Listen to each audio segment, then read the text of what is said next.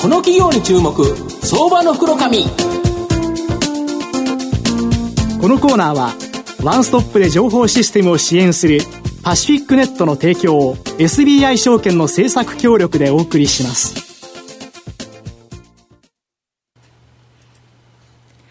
ここからは相場の福の神、SBI 証券投資調査部、シニアマーケットアナリスト、藤本信之さんと一緒にお送りしてまいります。藤本さん、こんにちは。毎度、相場の福の神こと、藤本でございます。火曜日のあの前回このコーナーではですね、はい、実は東京ドームに行くよって話で、なんと勝てたという形でですね、まね。まあ、糸井、えー、鳥谷、福留とですね、おっさんトリオの活躍で、やはり東京ドームのビールも美味しかったんですが、はい、実は今日ご紹介するお店で、はい、串カツにビール、最高なんですが、すね、まあ、串カツといえばということですが、はい、えー、東証マザーズ上場、証券コード3547、串カツ田中代表取締役社長の貫啓二さんにお越しいただいてます。貫さん、よろしくお願いします。よろしくお願いします。お願いします。えー、串カツ田中は、東証マザーズ上場で、まあ、株価今6370円、売買単位100株ですから、まあ、約64万円弱で買えるという形になります。東京都品川区東五反田にですね、本社がある串カツ田中を運営する外食企業と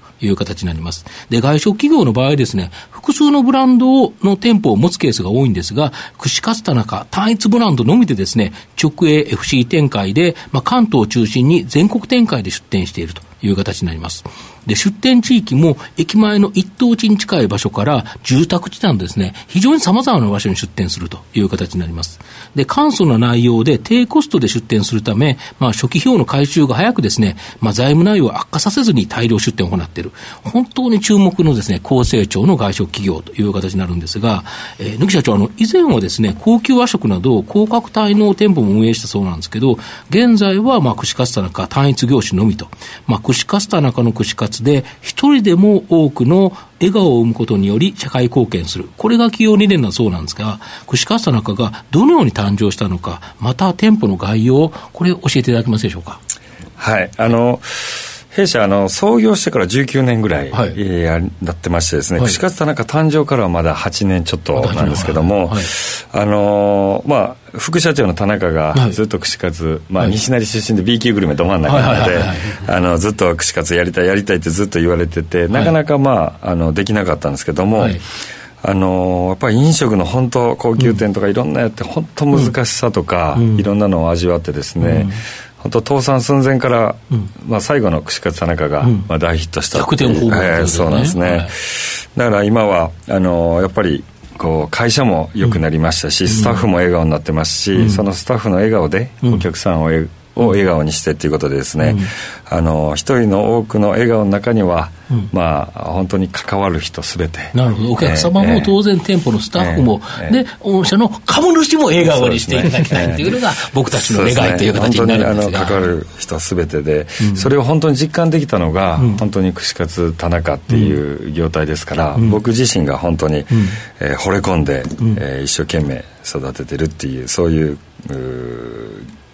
串カツ田中ですかね。なるほど。はい、で、えー、っと、実は世田谷のですね、松陰神社の出店というのが1号店だそうなんですけど、はい、あの辺りはですね、非常にいい住宅地だと思うんですけど、はい、ただ飲食街としては、ほとんど飲食店あんまりないところで、まあなぜ選ばれたのか、また現在串カツ田中は、駅前とかビルの中とか、本当にさまざまな立地で出店されてるんですけど、なぜそんな場所にですね、ああんなにバラバラな場所に出店できるのか、これ、秘訣っていうのを教えていただきたいんです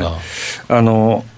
あそこを選んだのっていうのは松陰神社とね上町の間なんですけど、うん、あの普通多分出さないと思うんですね、うんうん、で僕が三軒茶屋に住んでて土地勘があの辺あったっていうのは一つなんですけれど、あの東京来て、あのずっと僕も店長オーナー店長やってたんで、店と会社の、家と会社の往復店がなかったので、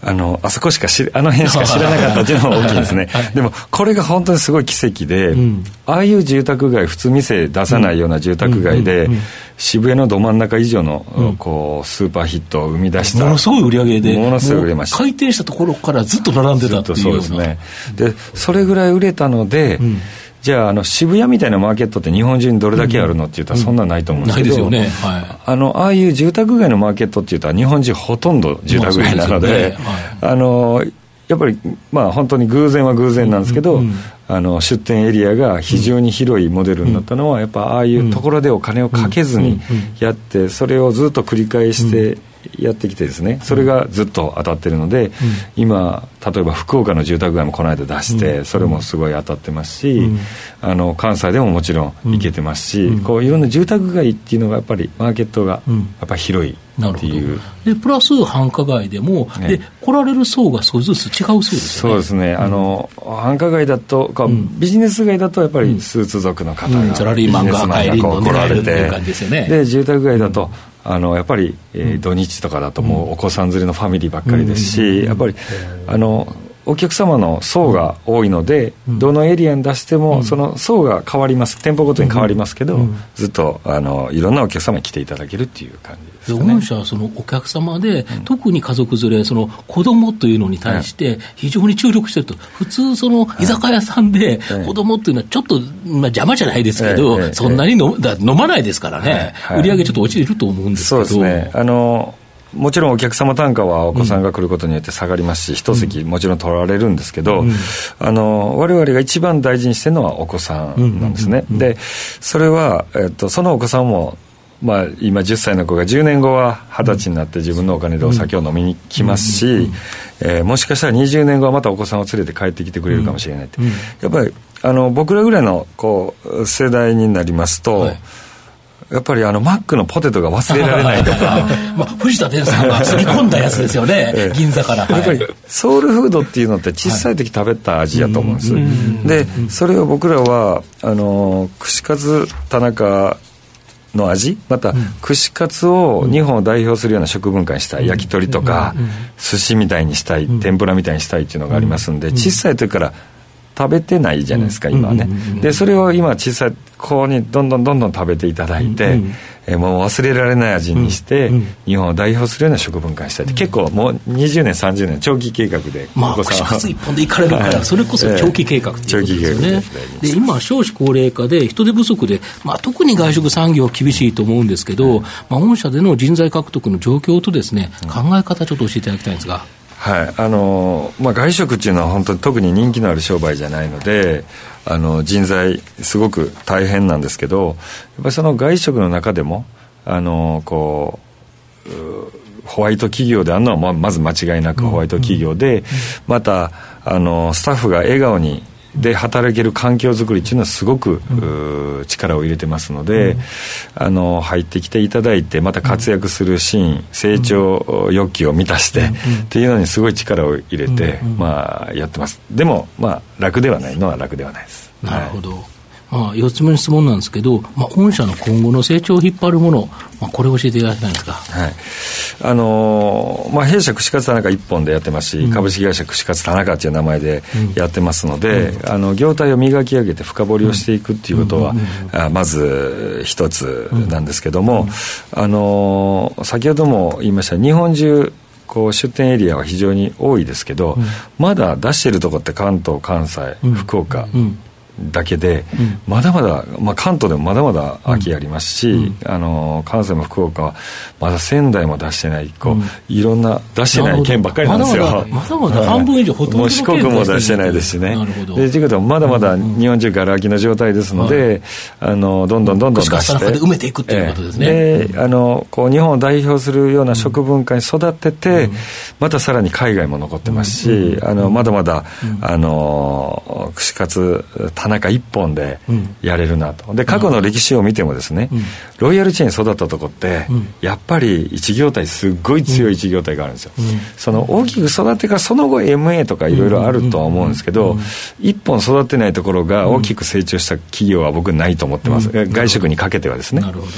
なのであの僕は串カツ田中をですね、うん、我々こう会社のメンバーは串カツ田中で育て上げてですね、うんあのロイヤルチェーンの仲間入りできるようにして、うん、で、えー、その後また海外であるとか、うん、いろいろその後に考えていきたいなというふうに思ってます、まだまだやれると思ってます、なるほど、はい、